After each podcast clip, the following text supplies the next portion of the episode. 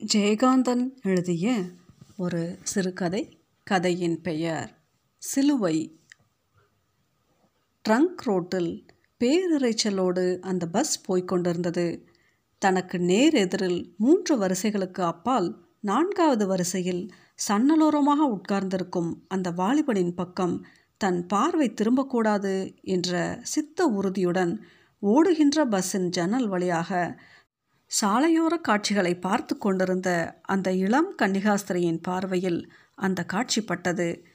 தலையில் புல்லுக்கட்டு இடுப்பில் இருக்கும் கைக்குழந்தை அந்த விவசாய பெண்ணின் திறந்த மார்பில் உறங்கிக் கொண்டிருந்தது. தாயிடம் பால் குடித்து கொண்டே தூங்கி போயிருக்கும். சாய்ந்து வீசும் மாலை வெயில் கண்ணில் படாதவாறு ஒரு கையால் குழந்தையை அணைத்து கொண்டு மற்றொரு கையை நெற்றிக்கு நேரே பிடித்து சாலையில் ஓடிவரும் பஸ்ஸை பார்த்து கொண்டிருந்த அவளை பஸ் கடந்த பின் தான் இந்த கன்னிகாஸ்திரி பார்க்க முடிந்தது. அந்த இரண்டு கன்னிகாஸ்திரிகளுமே பஸ் போகிற பக்கம் அல்லாமல் பின்புறம் நோக்கி உட்கார்ந்திருந்தனர். அந்த விவசாய பெண் குழந்தையோடு நின்றிருந்த அந்த காட்சி இந்த இளம் கன்னிகாஸ்திரிக்கு என்ன சுகத்தை தந்ததோ? முகத்தில் ஒரு புதிய ஒளி வீச சன்னலுக்கு வெளியே கொஞ்சம் தலையை நீட்டி எட்டி பார்த்தாள். நீல நிற தலையணி வஸ்திரம் கன்னத்தில் படபடத்தது. தன்னை இவள் பார்ப்பதை அறிந்த விவசாய பெண் புன்னகை பூத்தாள். இவளும் பதிலுக்கு தலையசைத்தாள். கருவிழா கருத்தரித்து கன்னித்தாயாகி உருவிலானை மனித உருவினில் உலகக் கழித்த அவள் உதடுகள் முணுமுணுத்தன. மனசில் அந்த விவசாய பெண்ணின் தோற்றம் தங்கள் மடத்து வாயிலில் கையில் தெய்வக்குமாரனை அரவணைத்து நிற்கும் புனித மேரி சிலை போல் பதிந்தது. பார்வையில் அந்த விவசாய பெண்ணின் உருவம் மறைய மறைய பார்வை கொஞ்சம் கொஞ்சமாய் பஸ்ஸின் போக்கில் திரும்பி மீண்டும் நான்காவது வரிசையில் உட்கார்ந்திருக்கும் அந்த வாலிபனின் முகத்தில் வந்து நின்றது. அவன் அவளையே அந்த கன்னிகாஸ்திரியின் வட்ட வடிவமாய் நீலமும் கருப்பும் கலந்த அங்கிக்கு வெளியே தெரியும் முகத்தை மட்டுமே பார்த்து கொண்டிருந்தான். அவளுக்கு உடம்பு சிலிர்த்தது. கண்கள் படபடத்தன.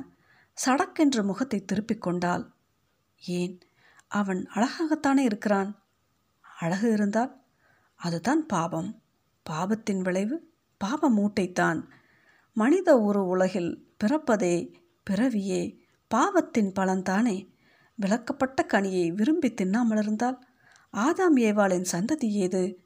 ஆதாமும் ஏவாளும் பிதாவால் புனிதமாக படைக்கப்பட்டனர். ஆனால் அவர்கள் விளக்கப்பட்ட கனியை உண்டதன் பலனாய் பாவிகளாயினர். அவர்களது பாவத்தின் விளைவாய் இந்த மனிதர்கள் அனைவரும் நானும் என் பக்கத்தில் உட்கார்ந்திருக்கிறார்களை யாரோ பெற்றெடுத்து எங்கோ எரிந்துவிட்டு போன மூன்று நாள் வயதான அனாதை சிசுவான என்னை எடுத்து மடத்தில் சேர்த்து வளர்த்து தன்னை போல் ஒரு கிறிஸ்துவ கன்னிகாஸ்திரியாக்கிய என் தாய் இன்விலாடாவும் சற்று நேரத்துக்கு முன் பார்த்த அந்த கிராமத்து ஏழைத்தாயும் அவள் கையில் இருந்த சிசுவும் அதோ என்னையே பார்த்து கொண்டிருக்கிறானே அந்த இளைஞன். அவனும் பிறந்திருக்கிறார்கள். பாவைகள் மனித பாவைகள். விளக்கப்பட்ட விஷைக்கணியில் புழுத்த புழுக்கள் விரியன் பாம்புகள். பஸ் கடகடத்து ஓடிக்கொண்டே இருந்தது. அவள் கண்கள் மறுபடியும் பஸ்ஸிற்குள் திரும்பும்போது அந்த வாலிபன் மீது விழுந்து உடனே விலகி மறுபடியும் திரும்பியபோது அவள் எதிரே அமர்ந்திருந்த ஒரு பெண்ணின் மடியில் உட்கார்ந்திருந்த ஒரு வயது குழந்தை என்று தன் அழகிய சிரிப்பால் அவள் நெஞ்சை குலைத்தது. அவள் குழந்தை சிரிப்பதை பார்த்து சிரித்தாள். குழந்தை அவளை நோக்கி தாவியது. தாயின் மடியை விட்டு இறங்கி அவள் பக்கத்தில் இருந்த கிழவி இன்விலாடாவின் முழந்தாளை பிடித்துக்கொண்டு கிழவியின் முகத்தை பார்த்தது. கிழவி இன்பிலடா. தன் கழுத்திலிருந்து தொங்கும் மணிமாலையில் கோர்த்திருந்த சிறிய சிலுவை உருவத்தில் லைத்திருந்தாள் அவள் எப்பொழுதும் அப்படிப்பட்ட பழக்கத்தையே கை கொண்டவள் என்று பஸ்ஸில் ஏறியது முதல் அவளை கவனித்து கொண்டிருந்தவர்களுக்கு தெரியும். கிட்டத்தட்ட இரண்டு மணி நேரமாய் அவள் அந்த சிலுவை உருவத்தில் குனிந்த பார்வையை மாற்றாமல் உட்கார்ந்திருந்தாள். அந்த வெள்ளி சிலுவையில் இயேசு உருவம் இருந்தது. கிழவி குழந்தையின் மோவாயை நிமிர்த்தி புன்முறுவளித்து கொஞ்சினாள். குழந்தை அவள் கையிலிருந்த சிலுவையை பிடித்தெடுத்தது. சிலுவையை குழந்தையிடம் கொடுத்துவிட்டு சோஸ்திர சொல் ஆண்டவனே சோஸ்திர சொல் என்று இரண்டு கைகளையும் அணைத்து கும்பிட கற்றுக் கொடுத்தாள். குழந்தை கும்பிட்டவாறு இளம் கன்னிகாஸ்திரியின் பக்கம் திரும்பி கன்னங்கள் கூடிய சிரித்து கொண்டு தாவியது. அவள் குழந்தையை தூக்கி மார்புற தழுவிக்கொண்டாள் நெஞ்சில் என்னவோ சுரந்து பெருகி மூச்சை அடைப்பது போல் இருந்தது. கண்கள் பணித்து அவளது இமைகளில் ஈரம் பாய்ந்தது. கேத்ரின் மணி என்ன? சிலுவையை பார்த்து கொண்டே கேட்டால் இன்விலாடா அந்த குழந்தையின் ஸ்பாஞ்ச் போன்ற கன்னத்தில் தன் கன்னத்தை புதைத்து கொண்டு அந்த இன்பத்தில் தன்னையே மறந்திருந்த அவள் காதுகளில் கிழவியின் குரல் விழவில்லை. கேத்ரின் கேத்ரின் தூங்குறியா? குழந்தைய போட்டுட போகிற மணி என்ன? அம்மா மணி அஞ்சு என்று கிழவியிடம் சொல்லிவிட்டு குழந்தையை மடியை விட்டு கீழே இறக்கி சோஸ்திர சொல்லு ஆண்டவனே என்று கொஞ்சினாள் கேத்தரின் குழந்தை கும்பிட்டது. அவளும் கும்பிட்டாள். அவள் பார்வை மீண்டும் எப்படியோ அந்த நாலாவது வரிசையில் சன்னலோரத்தில் உட்கார்ந்திருக்கும் அந்த வாலிபன் மீது விழுந்தது. இந்த தடவை அவள் பார்வை மாற்றாமல் அமைதியான விழுகள் அவனை நோக்கி நிலைத்திருக்க அவனில் லைத்து விட்டாலா என்ன? அவனுக்கு இருபது வயசு இருக்கும் நல்ல சிவப்பு நிறமும் உடல் வலிவும் கம்பீரமும் சாந்தமும் கூடிய தோற்றம். சன்னலோரத்தில் பஸ் போகும் திக்கு நோக்கி அமர்ந்திருந்ததால் அவனது வெள்ளை ஷர்ட்டின் காலரோடு அந்த நீல நிற சில்ட்டையும் படபடத்து கழுத்தில் சுற்றியது. கிராப் சிகை கலைந்து நெற்றியில் சுருண்ட கேசம் புரண்டது. அவள் தன்னையே பார்ப்பது கண்டு அவன் உதடுகள் லேசாக இடைவெளி காட்டின. அப்பொழுது அவனது தூய வெண்பற்களின் வசீகரம் அவளையும் பதிலுக்கு புன்முறுவல் காட்ட பணித்தது. கேத்தரின் சிரித்த பொழுது தேவமகள் போல் இருந்தால் உயிர்களிடமெல்லாம் கருணை காட்ட வேண்டும் மனிதர்களையெல்லாம் நேசிக்க வேண்டும் என்ற பண்பினால் ஏற்பட்ட தெய்வீக கலை அவள் முகத்தில் ஒளி வீசி கொண்டிருந்தது. அவன் அந்த மனிதன் என்னை பற்றி என்ன நினைப்பான்? என்று நினைத்தாள் கேத்ரின். ஓ அது என்ன பார்வை? கேத்ரினின் முகம் விசந்து உதடுகள் துடித்தன. அவளுக்கு அழுகை வந்தது. உதட்டை கடித்து கொண்டாள். அவனும் கீழுதட்டை லேசாக கடித்து கொண்டான். கேத்தரினின் இமைகளின் ஓரத்தில் உருண்டு வந்த இரண்டு முத்துக்கள் யாருக்கும் தெரியாமல் அவளது தலையணியில் படிந்தன. அவன் மட்டும் அதை பார்த்து கொண்டிருந்தான். அவன் என்னை பற்றி என்ன நினைப்பான்? இவள் ஏன் இப்படி ஆனாள் என்று நினைப்பானோ? உணர்ச்சிகளை கட்டுப்படுத்தி கொண்டு தனது கடமையை நிறைவேற்ற முடியாது தவிக்கும் பேதை என்று நினைப்பானோ? பாபத்தை பற்றி சிந்திக்காமல் இருக்கும் வல்லமையில்லாத கோழை என்று நினைப்பானோ? அவள் சட்டென்று முகத்தை திருப்பி கிளவி இன்விலாடாவை பார்த்தாள். அவள் இந்த பிரபஞ்சத்தின் நினைவே அற்றவள் போல் கையிலிருந்த சிலுவையை பார்த்து கொண்டிருந்தாள். அவள் முகத்தில் லேசான புன்னகை தவழ்ந்து கொண்டிருந்தது. சில சமயங்களில் பிரார்த்திப்பது போல் உதடுகள் அசைந்து முனகிக் கொண்டிருந்தன. கேத்ரினின் மனம் தன்னையும் தன் தாய் இன்விலாடாவையும் ஒப்பிட்டு பார்த்து ஓ அவர்கள் எங்கே? நான் எங்கே? இந்த பதினெட்டு வயசிற்குள் நான் எத்தனை தடவை பாவ மன்னிப்புக்காக புனித தந்தையிடம் மண்டியிட்டது உண்டு என்று எண்ணி பார்த்தாள் கேத்ரின் அம்மா என்ன கேத்ரின் சிலுவையில் முகம் குனிந்து கொண்டிருந்த இன்விலடா சுருக்கம் விழுந்த முகத்தை நிமிர்த்தி கேத்ரினை பார்த்தாள். அம்மா நீங்கள் கன்ஃபஷன் செய்து கொண்டதுண்டோ? ம் உண்டு மகளே நாமெல்லாம் பாவிகள் தானே. ஆனால் நமது பாவங்களை மனம் திறந்து கர்த்தரிடம் கூறிவிட்டால் நாம் ரட்சிக்கப்படுகிறோம். நமது பாவங்களை எல்லாம் கர்த்தர் சுமக்கிறார். அதனால் தானே நாம் இரவில் படுக்க செல்லும் முன் நமது அன்றாட பாவங்களை கடவுளிடம் ஒப்படைக்கிறோம். அதன் மூலம் நமது ஆத்மா பரிசுத்தப்படுத்தப்படுகிறது. அதற்கு மேலும் நம் இதயத்தை நமது பாவங்கள் உறுத்தி கொண்டிருப்பதால் தான் நாம் புனித தந்தையிடம் அவர் செவி கொடுக்கும்போது நமது பாவங்களை கூறி மன்னிப்பு பெறுகிறோம். நமது தந்தை நமக்காக கர்த்தரை ஜபிக்கிறார். அப்படிப்பட்ட பாவங்களை நானும் செய்ததுண்டு என்று கிழவி கண்களை துடைத்து கொண்டாள். கேத்ரினுக்கு ஆச்சரியமாக இருந்தது. இன்விலடாவும் ஒரு பிராயத்தில் தன்னை போல இருந்திருக்கிறார்களோ என்று வியந்தாள். கேத்ரின் அப்போது எனக்கு உன் வயசு இருக்கும். நான் ஒரு கனவு கண்டேன். எனக்கு கல்யாணம் நடப்பது போல ஒரு கனவு. என்ன பாவகரமான கனவு. விழித்து கொண்டு இரவெல்லாம் அழுதேன். கனவு காணும்போது அந்த கல்யாணத்தில் நான் குதூகலமாக இருப்பது போல் இருந்தது. அதை நினைத்தே அழுதேன். ஒரு கன்னியாஸ்திரி அப்படி கனவு காணலாமா? மறுநாள் அந்த பாவத்திற்காக புனித தந்தையிடம் மன்னிப்பு பெற்றேன். அன்று பூராவும் தண்ணீர் கொடுக்காமல் விரதம் இருந்து கடவுளை ஜபித்து கொண்டிருந்தேன். கிழவி குரலை தாழ்த்தி கேத்ரினிடத்தில் மெதுவாக பேசினாள். அப்புறம் ஒரு பெண்ணை வகுப்பில் அடித்து விட்டேன் கன்னத்தில் ஸ்கேலால் அடித்து சிவப்பு தழும்பு ஏற்பட்டுவிட்டது. அன்று பூராவும் அதை நினைத்து நினைத்து வருந்தினேன். அதற்காகவும் கன்ஃபஷன் செய்து கொண்டேன். அந்த மாதிரி ஐந்தாறு தடவை. இவ்வளவு தானா இவர்கள் செய்த பாவமெல்லாம் இவ்வளவு தானா நம்ப கூட முடியவில்லையே என்று தவித்தாள் கேத்ரின். ஒருவேளை எதையும் மறைக்கிறார்களோ என்ற சந்தேகம் கூட வந்தது. கேத்ரினின் சந்தேகத்துக்கு பதில் சொல்வது போல் இன்விலடா கூறினாள். பாவத்தை மறைப்பது தான் சைத்தானின் வேலை. பாவத்தை மனம் திறந்து கடவுளிடம் ஒப்புவிப்போம். கடவுளிடமிருந்து எதையும் நாம் மறைக்க முடியாது. ஆமாம் கடவுளிடமிருந்து நாம் எதையுமே மறைக்க முடியாது என்று கேத்ரினும் தலையாட்டினாள். பிறகு தன் கைப்பையிலிருந்து ஒரு புத்தகத்தை எடுத்து வைத்து பிரித்து கொண்டு படிக்க ஆரம்பித்தாள் கேத்ரின். அவள் பார்வை ஒரு முறை சன்னல் பக்கம் நாலாவது வரிசையில் அவன் அவளையே பார்த்து கொண்டிருந்தான். ஓ அது என்ன பார்வை? அவள் புத்தகத்தை படிக்க ஆரம்பித்தாள். ஒரு ஸ்திரீயை இச்சையோடு பார்க்கிற எவனும் தன் இருதயத்தில் அவளுடன் விபசாரம் செய்தவனாகிறான். உன் வலது கண் உனக்கு இடரல் உண்டாக்கினால் அதை பிடுங்கி எறிந்து போடு. உன் சரீரம் முழுவதும் நரகத்தில் தள்ளப்படுவதை பார்க்கிலும் உன் அவயங்களில் ஒன்று கெட்டுப்போவது உனக்கு நலமாயிருக்கும். கேத்ரினால் அதற்கு மேல் படிக்க முடியவில்லை.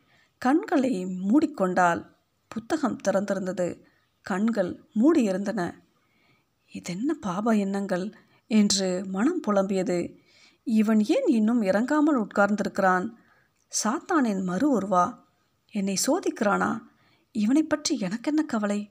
ஓ பிதாவே அவள் திடீரென்று உடலில் சிலுவை குறியிட்டு கொண்டு மனசிற்குள்ளாக ஜெபிக்க ஆரம்பித்தாள். பரமண்டலங்கள் இருக்கிற எங்கள் பிதாவே எங்களை சோதனைக்குட்பண்ணாமல் தீமையை நின்று எங்களை ரட்சித்து கொள்ளும். ஆமேன். ஆனாலும் என்ன அவள் விழிகளை திறந்தபோது அவனையே அவளது பார்வை சந்தித்தது. மனிதன் பாவத்திலிருந்து தப்பவே முடியாதா? ஆதாமுக்காக கடவுள் படைத்த ஸ்வர்க்க நந்தவனமாகிய ஏதேன் தோட்டத்தில் சர்ப்பமும் விளக்கப்பட்ட விருட்சமும் எப்படி உண்டாயின? கடவுள் மனிதனையும் படைத்து பாவத்தையும் ஏன் படைத்தார்? பாவத்தில் இன்பம் இருப்பது வெறும் பிரம்மையா? இன்பமே பாபமா உலகத்தில் கோடிக்கணக்கான மக்கள் நரகத்துக்குத்தான் போவார்களா? நான் மட்டும் ஏன் பாவங்களுக்காக பயப்படுகிறேன்? இதோ இந்த அழகான வாலிபன் தன் உயிரையே கண்களில் தேக்கி என்னை பார்க்கிறானே. மனிதர்கள் எல்லாம் பெண்கள் எல்லாம் உருவத்தில் என்னை போல்தானே இருக்கிறார்கள்? கேத்தரின் தனக்கு நேரே இரண்டாவது வரிசையில் உட்கார்ந்திருந்த அந்த இளம் தம்பதிகளை பார்த்தால் அவள் கர்ப்பிணி மயக்கத்தினாலோ ஆசையினாலோ கண்களை மூடிக்கொண்டு கணவனின் தோல் மீது சாய்ந்திருந்தால் அந்த காட்சியை பார்த்தபோது கேத்தரினின் உள் மனதில் சைத்தானின் குரல் போல் ஓர் எண்ணம் எழுந்தது. அவளுக்கும் எனக்கும் பேதம் இந்த உடையில் தானே? இந்த கோலத்தை பிரித்து எறிந்துவிட்டு ஓடிப்போய் அந்த இளைஞனின் தோளில் சாய்ந்து கொண்டாள். ஐயோ பிதாவே நான் அடுக்கடுக்காக பாவங்களை சிந்திக்கிறேனே என்னை ரட்சியும். பஸ் நின்றது. பஸ் ஸ்டாண்டில் ஒரே கூட்டம். அந்த இறைச்சலில் பஸ்ஸிலிருந்து இறங்கிக் கொண்டிருக்கும் கும்பலின் பேச்சு குரலும் சங்கமித்தது. எல்லோரும் இறங்கும் வரை கிழவி இன்பில்லாடாவும் காத்திரனும் காத்திருந்தார்கள். கடைசியாக இருவரும் கீழிறங்கினர். ஜட்கா வண்டிக்காரன் ஒருவன் ஓடி வந்தான். மடத்துக்கு தானே அம்மா வாங்க வாங்க என்று வண்டிக்கு அருகே அழைத்து கொண்டு போனான். அப்பொழுது மாலை மயங்கும் அந்த பொன் ஒளியில் நீல நிற சூட்டும் வெள்ளை ஷர்ட்டும் நீல டையுமாக கையில் ஒரு சூட்கேஸுடன் அவன் அந்த இளைஞன் அழகன் சாத்தானின் தூதுவன் போன்று நின்றிருந்தான். கேத்ரினுக்கு காதோறும் குறுகுறுத்தது. புன்முறுவல் காட்டினால் அவனும் சிரித்தான். அவர்களை நெருங்கி வந்து முதலில் இன்விலாடாவை நோக்கி சோஸ்திரமதர் மதர் என்று கை கூப்பினான். சோஸ்திரம் ஆண்டவனே என்று கிழவி கை கூப்பினாள். சோஸ்திரம் என்று கேத்ரனை அவன் பார்க்கும்போது பதிலுக்கு வணங்கிய கேத்ரனின் கைகள் நடுங்கின. சோஸ்திரம் என்று கூறும்போது குரல் கம்மி அடைத்தது. கண்கள் நீரை பெருக்கின. இவர்கள் இருவரும் வண்டியில் ஏறி அமர்ந்ததும் அவன் தலைக்கு மேல் கைகளை உயர்த்தி ஆட்டிய வண்ணம் விடையளித்தான். அவளும் மனம் திறந்து சிரித்தவாறு கைகளை ஆட்டினாள். வண்டி விரைந்தது. அவன் உருவம் மறைந்தது. அவள் கைகள் துவண்டு விழுந்து நெஞ்சு விம்மியது. கேத்ரின் யார் அது? எனக்கு தெரியவில்லையே என்றாள் இன்விலடா. ஹோ என்று கைகளை நெறித்தவாறு ஒரு பொய் சிரிப்புடன் கேத்தரின் சொன்னாள். அம்மா முதலில் எனக்கும் கூட தெரியவில்லை. என் கிளாஸில் படிக்கிறாளே இசபல் அவளோட அண்ணன் ஓ பிதாவே என்னை ரட்சியம். எவ்வளவு பாவங்கள் எவ்வளவு பாவங்கள் என்று மனசில் முனகிக் கொண்டாலும் கேத்தரனின் கண்கள் அவன் புன்னகை பூத்த முகத்தோடு கைகளை ஆட்டி விடை பெற்று கொண்ட அந்த காட்சியையே கண்டு களித்து கொண்டிருந்தன. அவர் யாரோ? மறுபடியும் அவரை காணும் அந்த பாக்கியம். பாக்கியமா? இல்லாவிட்டால் அந்த பாவம் மறுபடியும் எனக்கு கிட்டுமா? என்று மனம் ஏங்கியது. பாவம் செய்யக்கூட தனக்கு நியாயமில்லையே என்று நினைத்த பொழுது கண்கள் கலங்கி தொண்டையை அடைத்து கொண்டு அழுகை பீரிட்டது அவள் அழ முடியுமா? அழக்கூட அவளுக்கேது நியாயம்? தலையணி காற்றில் பறந்து முகத்தில் விழுந்தது. வசதியாய் போயிற்று. அந்த நீலத்துணிக்குள் அவள் உடலும் மனமும் முகம் பதப்பதைத்து அழ வண்டி ஓடிக்கொண்டிருந்தது. கிழவி இன்விலடா கையில் இருக்கும் சிறிய சிலுவையில் ஆழ்ந்து மனசிற்குள் கர்த்தரை ஜபித்து கொண்டிருந்தாள் அன்று இரவெல்லாம் கேத்ரின் உறக்கமல்லாமல் படுக்கையில் கிடந்து தனது பாவங்களுக்காக கடவுளிடம் மன்றாடி கொண்டிருந்தாள். சில நேரங்களில் அந்த இளைஞனின் முகத்தை புன்னகையை எண்ணி பெருமூச்செறிந்தாள். பிறகு அயர்ந்து உறங்கி போன பின் ஒரு கனவு கண்டாள். கனவில் ஒரு பெரிய சிலுவை கிழவி இன்விலடா அதை தூக்கி தோல் மீது சுமந்து கொண்டு நடக்கிறாள். வெகு தூரம் நடந்த பெண் இன்பிலடாவின் உருவம் மாதா கோயில் மாதிரி மிக பெரிய ஆகிருதியாகிறது. தோல் மீது சுமந்து வந்த பிரம்மாண்டமான சிலுவை அவள் உள்ளங்கையில் இருக்கிறது. அதை பார்த்து கொண்டே மெல்லிய புன்னகையோடு கர்த்தரை ஜபித்து கொண்டிருக்கிறாள். என்விலடா மாதா கோயில் மணி முழங்குகிறது. வானத்திலிருந்து புனித ஒளி பாய்ந்து வந்து என்விலடாவின் மேனியை தழுவுகிறது. மாதா கோயில் மணி முழங்கிக் கொண்டிருக்கிறது. இன்னொரு பெரிய சிலுவை. அதை சுமப்பதற்காக கேத்ரின் வருகிறாள். குனிந்து புரட்டுகிறாள். சிலுவையை அசைக்கக்கூட அவளால் முடியவில்லை. திணறுகிறாள். அவள் முதுகில் கசையால் அடிப்பது போல் வேதனை சிலுவையை புரட்ட முடியவில்லை. அப்பொழுது தூரத்தில் ஒரு குரல் கேட்கிறது. கேத்ரின் என் அன்பே கேத்ரின். திரும்பி பார்க்கிறாள். அந்த இளைஞன் ஓடி வருகிறான். கேத்ரினும் சிலுவையை விட்டுவிட்டு அவனை நோக்கி தாவி ஓடுகிறாள். அவனது விரித்த கரங்களின் நடுவே வீழ்ந்து அவன் மார்பில் முகம் புதைத்து கொண்டு அழுகிறாள். அவன் அவள் முகத்தை நிமிர்த்தி அவளது உதடுகளில் முத்தமிடுகிறான். ஆ அந்த முத்தம். இது பாவமா? நான் பாவியாகவே இருக்க விரும்புகிறேன் என்று அவனை இறுக தழுவிக்கொள்ளும் பொழுது மாதா கோயில் மணி முழங்குகிறது. விழிப்பு கண்ணீர் குற்றம் புரிந்த உணர்ச்சி. தலை குனிந்து கொண்டு எல்லோருடனும் சேர்ந்து முழந்தாளிட்டு கர்த்தரை ஜபிக்கும்போது ஐயோ பாவம். மனமாற கண்ணீர் வடிக்க முடிந்தது. நெஞ்சில் கணக்கும் பாவ சுமை கண்களில் வழியாக கண்ணீராக கரைந்து வந்து விடுமா? அன்று புனித தந்தையிடம் பாவம் மன்னிப்புக்காக சென்றாள் கேத்ரின். தூய அங்கி தரித்து கண்களில் கருணையொளி தவள குழந்தை போல் புன்னகை காட்டி அழைக்கும் அவரது முகத்தை பார்த்து அருகில் நெருங்குவதற்கு கூசிச் சென்றாள் கேத்ரின். ஃபாதர் மகளே அவர் அவளுக்கு செவி சாய்த்தார். நான் மகா பாவி பெரிய பாவம் செய்துவிட்டேன் நான் பாவி. பாவிகளைத்தான் கடவுள் ரட்சிப்பார் மகளே.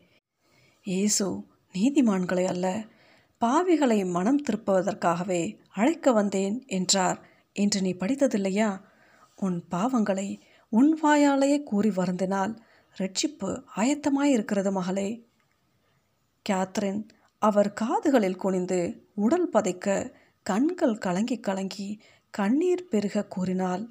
வார்த்தைகள் குலைந்தன. பாதிரியார் திகைத்தார். அவள் ஃபாதர் நான் செய்த மகா பாவம் மன்னிக்க முடியாத பாவம். ஓ கன்னிகாஸ்திரியாக நான் மாறிய பாவம். ஓ ஓ. அவள் விக்கி விக்கி அழுதாள். தன்னையே சிலுவையில் அறைந்தது போல துடித்தாள்.